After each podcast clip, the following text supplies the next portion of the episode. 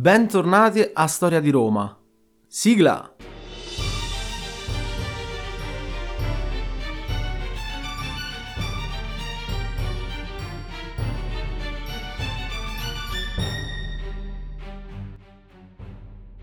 Prima di cominciare vi invito a seguire la pagina Instagram di questo progetto dal nome podcast Storia di Roma. Vi invito inoltre a supportarmi per potermi aiutare a proseguire questo podcast che senza un vostro aiuto potrebbe terminare date le numerose spese per la creazione degli episodi e per l'acquisto dei libri. Potete darmi una mano come andando su Patreon all'indirizzo www.patreon.com slash storia di Roma. Scegliere il tipo di abbonamento che più desiderate in base ai differenti benefit Intanto ringrazio i miei mecenati che sono Lorenzo Andreoli, Paolo Fernandez, Oriol Garrix, Marco Modugno, Francesco Darpino, Gavens, Angelo Salustri, Armando Bossarelli, Carlo Benvissuto, Fabio Micarelli, Giuseppe Romano Amato, Mirko Rossetti, Francesco Campanella e l'ultimo arrivato, Carmine Trovato. Grazie ancora per il supporto.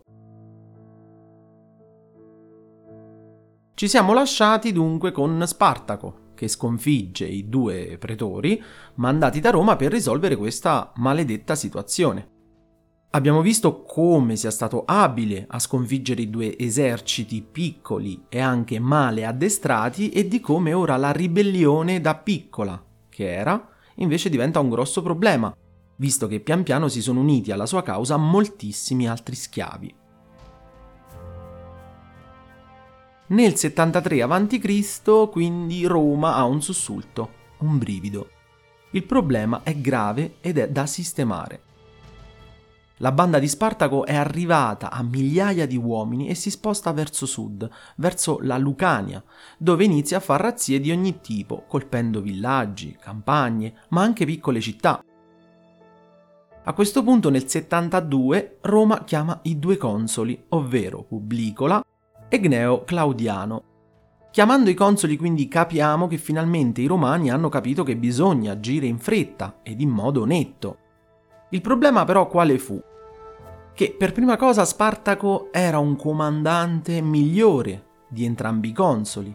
Punto secondo che questi consoli proprio in questa fase della storia romana furono quasi inetti alla battaglia, quindi sì, Roma aveva eserciti consolari però comandati sostanzialmente da due non proprio in gamba, non all'altezza, e vedremo che cosa costerà a Roma tutto ciò.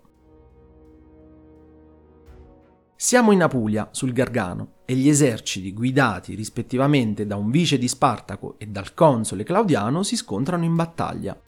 Fortunatamente per Roma il console vince lo scontro e Claudiano vince la battaglia, che però era stata affrontata contro una parte dell'esercito di Spartaco, la parte che Spartaco aveva lasciato sotto il comando appunto del suo vice. Infatti Spartaco aveva diviso il suo esercito in due tronconi e la parte minore che aveva perso in battaglia era proprio quella comandata da, come detto, dal suo vice e non direttamente da lui. Quindi vittoria per Roma, sì, ma come sappiamo già il significato, una vittoria di Pirro.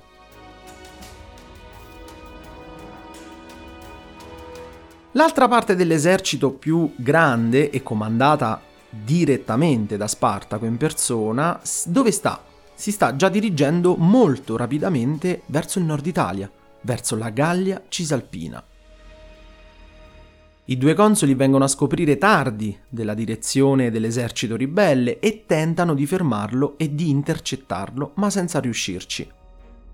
A questo punto Spartaco arriva nei pressi di Modena e sconfigge il proconsole Cassio Longino Varo, governatore in quel periodo di quella provincia. Dopo questa sconfitta romana accade un qualcosa che ancora oggi non riusciamo a capirne le motivazioni. Perché? Perché Spartaco era nel nord Italia e secondo diverse fonti il piano di marcia era quello di superare le Alpi, andare nei Balcani e tornare in Tracia, dove avrebbe quindi avuto la sua libertà definitiva e darsi finalmente alla macchia.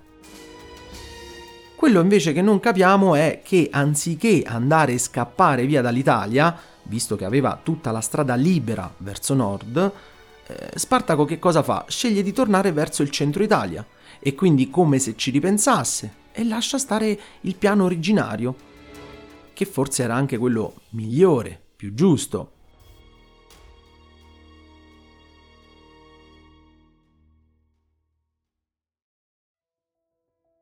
Il problema è che tornando indietro eh, si va a mettere nei guai o comunque va a crearsi altri problemi con Roma, che avrebbe potuto evitare. Quindi perché questa decisione? L'ipotesi più accreditata e personalmente che condivido è che molto probabilmente Spartaco aveva dei contatti molto stretti e importanti con i pirati cilici, che ormai spadroneggiavano, come detto, nel Mediterraneo e che sono gli stessi che abbiamo citato quando abbiamo parlato di Quinto Sertorio. Infatti parliamo degli stessi anni. Dunque è molto probabile che Spartaco aveva preferito scendere verso il sud Italia per poter essere poi trasportato con i suoi uomini via nave, proprio grazie alle imbarcazioni dei pirati in cambio di cosa? Di denaro.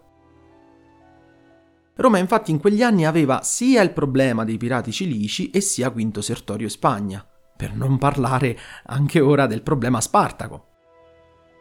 Quindi questo dunque è il progetto che si pensa possa essere stato pianificato da Spartaco, che infatti dal nord Italia si dirige a sud. Roma risponde con decisione, infatti manda sul campo contro il ribelle Tracio l'uomo più ricco di Roma, ma soprattutto un abile comandante, abile politico e imprenditore dell'epoca, ovvero Marco Licinio Crasso. Ricordatevi questo nome perché da qui in avanti ne parleremo spesso. Ora Crasso viene spesso ricordato solo come un uomo ricchissimo, ma in realtà non dimenticate che è lo stesso comandante che nella battaglia di Porta Collina, quella che risolverà lo scontro tra Mariani e Sillani, eh, lui in quella battaglia si distinse molto, eh, in modo positivo, e fece vincere Silla. Quindi un comandante romano di tutto rispetto. Nel 72, quindi, Crasso ottiene il comando delle operazioni militari contro Spartaco e parte con il suo esercito. Il problema principale che Crasso capisce subito e che doveva agire in fretta per risolverlo era un problema di disciplina. In quegli anni l'esercito romano non era stato disciplinato a sufficienza e infatti le sconfitte ricevute davano ragione alla teoria del comandante, che subito si mette all'opera e quindi instaura una disciplina molto ma molto dura e ferrea. Addirittura lo stesso Crasso disse che i suoi legionari dovevano temere più lui che i nemici. Pensate un po'. Inizia così a disciplinarli, a decimarli e ne uccide parecchi, soprattutto quelli che reputa non all'altezza dei suoi ordini, non attenti, e così in poco tempo ha al suo cospetto un esercito ora di tutto rispetto e soprattutto concentrato e disciplinato. Questa cosa qui comunque ha avuto sicuramente un effetto positivo per tutto l'esercito. Spartaco nel frattempo che cosa fa? Arriva in Sicilia e qui appunto, come dicevamo, attende l'arrivo dei pirati cilici per poter tornare in Tracia o comunque nei Balcani. Perché vi chiederete voi non va sull'Adriatico, dove aveva un tragitto anche più breve da affrontare? Ecco, questo molto probabilmente perché è vero che i pirati spadroneggiavano in questi anni nel Mediterraneo e che i romani non riuscivano a controllarli, militarmente parlando, ma sull'Adriatico in particolare Roma aveva un controllo molto più attento e con molta più presenza. Quindi l'idea di Spartaco era quella di partire dalla Sicilia, virare verso lo Ionio e scendere verso la Grecia, dove sapeva che non avrebbe avuto problemi particolari via mare, soprattutto in quelle zone. Ma Spartaco non riceverà mai l'aiuto da parte dei pirati. Perché? perché molto probabilmente il governatore romano della Sicilia, che aveva dei contatti con i pirati, riuscì a corromperli, offrendo loro maggiore denaro rispetto a quello che Spartaco gli propose per la traversata. Dunque anche in questo episodio l'intelligenza, la furbizia romana ebbe la meglio e riuscirono così i romani in un'operazione molto delicata, ma che fu vincente, isolare del tutto Spartaco che adesso era senza una via di fuga. Si trova precisamente sullo stretto di Messina, ma non avendo navi e braccato da Crasso, prova a superare lo stretto con delle zattere, ma non ci riesce e rimane intrappolato. Ora Spartaco ha paura, non sa dove andare, non ha vie di fuga e a questo punto cerca di spostarsi verso la Puglia per sfuggire allo scontro con Crasso, ma Crasso riesce ad intercettarlo e lo sconfigge in una prima battaglia a Petilia nel 71 a.C. La parte rimanente del suo esercito insieme a lui ora inizia a girovagare per il sud Italia, sfuggendo ai romani e cercando di avere tempo per trovare una soluzione, per andare via dal suolo italico. Si sposta prima verso Brindisi e poi scende in Salento. Crasso, nonostante avesse vinto il primo scontro importante contro Spartaco, non era però particolarmente apprezzato dai senatori romani, che, sia per invidia per il suo potere militare, ma soprattutto per il suo potere economico che aveva, iniziano dunque a remargli contro e lo accusano di non essere riuscito a chiudere definitivamente la partita con Spartaco in poco tempo.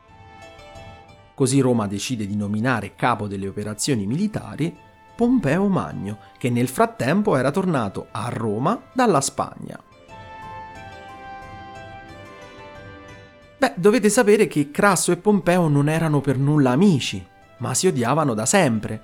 Questo perché iniziò tutto da quando entrambi lottarono per la causa sillana, e però Crasso non sopportò mai il fatto che nonostante avesse aiutato molto Silla nella sua campagna contro i Mariani, non sopportò che Silla eh, comunque aveva proprio Pompeo come suo pupillo, quindi già da molti anni i due non si potevano vedere.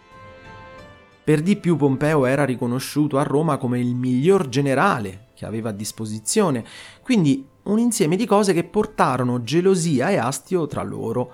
Figuriamoci ora che il Senato scelse proprio Pompeo come sostituto di Crasso. Fatto sta che Crasso, deciso a dimostrare il suo valore a Roma e volenteroso di risolvere la faccenda prima che Pompeo arrivi a prendere il suo posto, che cosa fa? Approfitta vedendo che ormai l'esercito di Spartaco eh, si era sfaldato, visto che non aveva più un obiettivo comune né speranze di scappare dall'Italia, e intercetta rapidamente una metà dell'esercito proprio guidato dall'ex gladiatore Tracio e qui lo sconfigge sonoramente presso Crotone. Qui è la fine di Spartaco, perché l'altra metà dell'esercito vedremo che verrà sconfitto, ma anche perché di piccolo numero e poi anche perché guidato da un signor nessuno. I soldati ribelli vengono letteralmente massacrati sul campo di battaglia. Parliamo di circa 60.000 morti nemici e fatti prigionieri circa 6.000. I prigionieri presi vennero poi, per volere di Crasso, vennero fatti crocifiggere. Voi direte, crocifissi tutti e seimila? Esattamente, la scena è degna di un film dell'orrore. Pensate che vennero crocifissi sulla strada Appia che va da Capua verso Roma, quasi 6.000 croci per una distanza di circa 200 chilometri. Dopo questo scenario tragico, vi chiederete che fine fa Spartaco?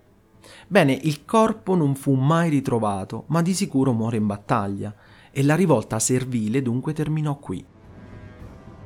Crasso aveva vinto e si era dimostrato un abilissimo comandante, anche se Pompeo riuscì a trovarsi furbescamente gran parte del merito Infatti perché? Perché sconfisse l'ultima parte dell'esercito di cui abbiamo parlato, che era lo sbando, e riuscì a tornare per primo a Roma, prendendosi praticamente quasi tutti i meriti della fine della rivolta servile, in maniera abbastanza subdola. Aveva sì dichiarato che era stato Crasso a battere l'esercito di Spartaco, e questo non poté negarlo, ma disse che grazie solo a lui il problema era stato estirpato fino alla radice. Infatti a Pompeo venne concesso il trionfo, mentre a Crasso l'ovazione, ovvero una cerimonia importante, quello sì, ma di minor pregio rispetto al trionfo. Che cosa cambiò a Roma dopo questa guerra servile durata circa tre anni?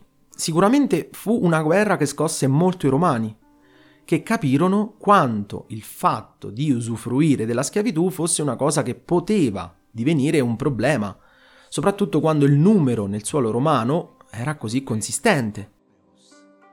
La ribellione di Spartaco fece sì che Roma iniziò pian piano a capire che gli schiavi andavano trattati in maniera sicuramente meno ostile e crudele. di quanto facevano prima e soprattutto si iniziò ad usarne un numero molto inferiore rispetto a prima. Infatti creebbero il numero di lavoratori liberi nei campi, ma non solo. C'è anche però da dire che la risposta militare romana molto decisa e cruenta alla ribellione fece sì che non si presentarono più ribellioni nella stessa entità, della stessa entità di quella di Spartaco. Spartaco dunque scosse Roma, divenne ed è ancora oggi un esempio, una figura, un uomo che ha combattuto per la libertà sfidando il colosso romano. Per migliorare che cosa? Per migliorare la situazione complicata degli schiavi e dei più disagiati. Insomma, è un simbolo ancora oggi molto discusso, ma anche molto apprezzato. Un personaggio sicuramente particolarmente affascinante. Io vi ringrazio per l'ascolto, se il podcast vi interessa vi invito a cliccare sul segui. Per domande, suggerimenti o qualsiasi altra cosa potete scrivermi a storiadiroma.podcast@gmail.com. Io vi ringrazio come sempre e al prossimo episodio.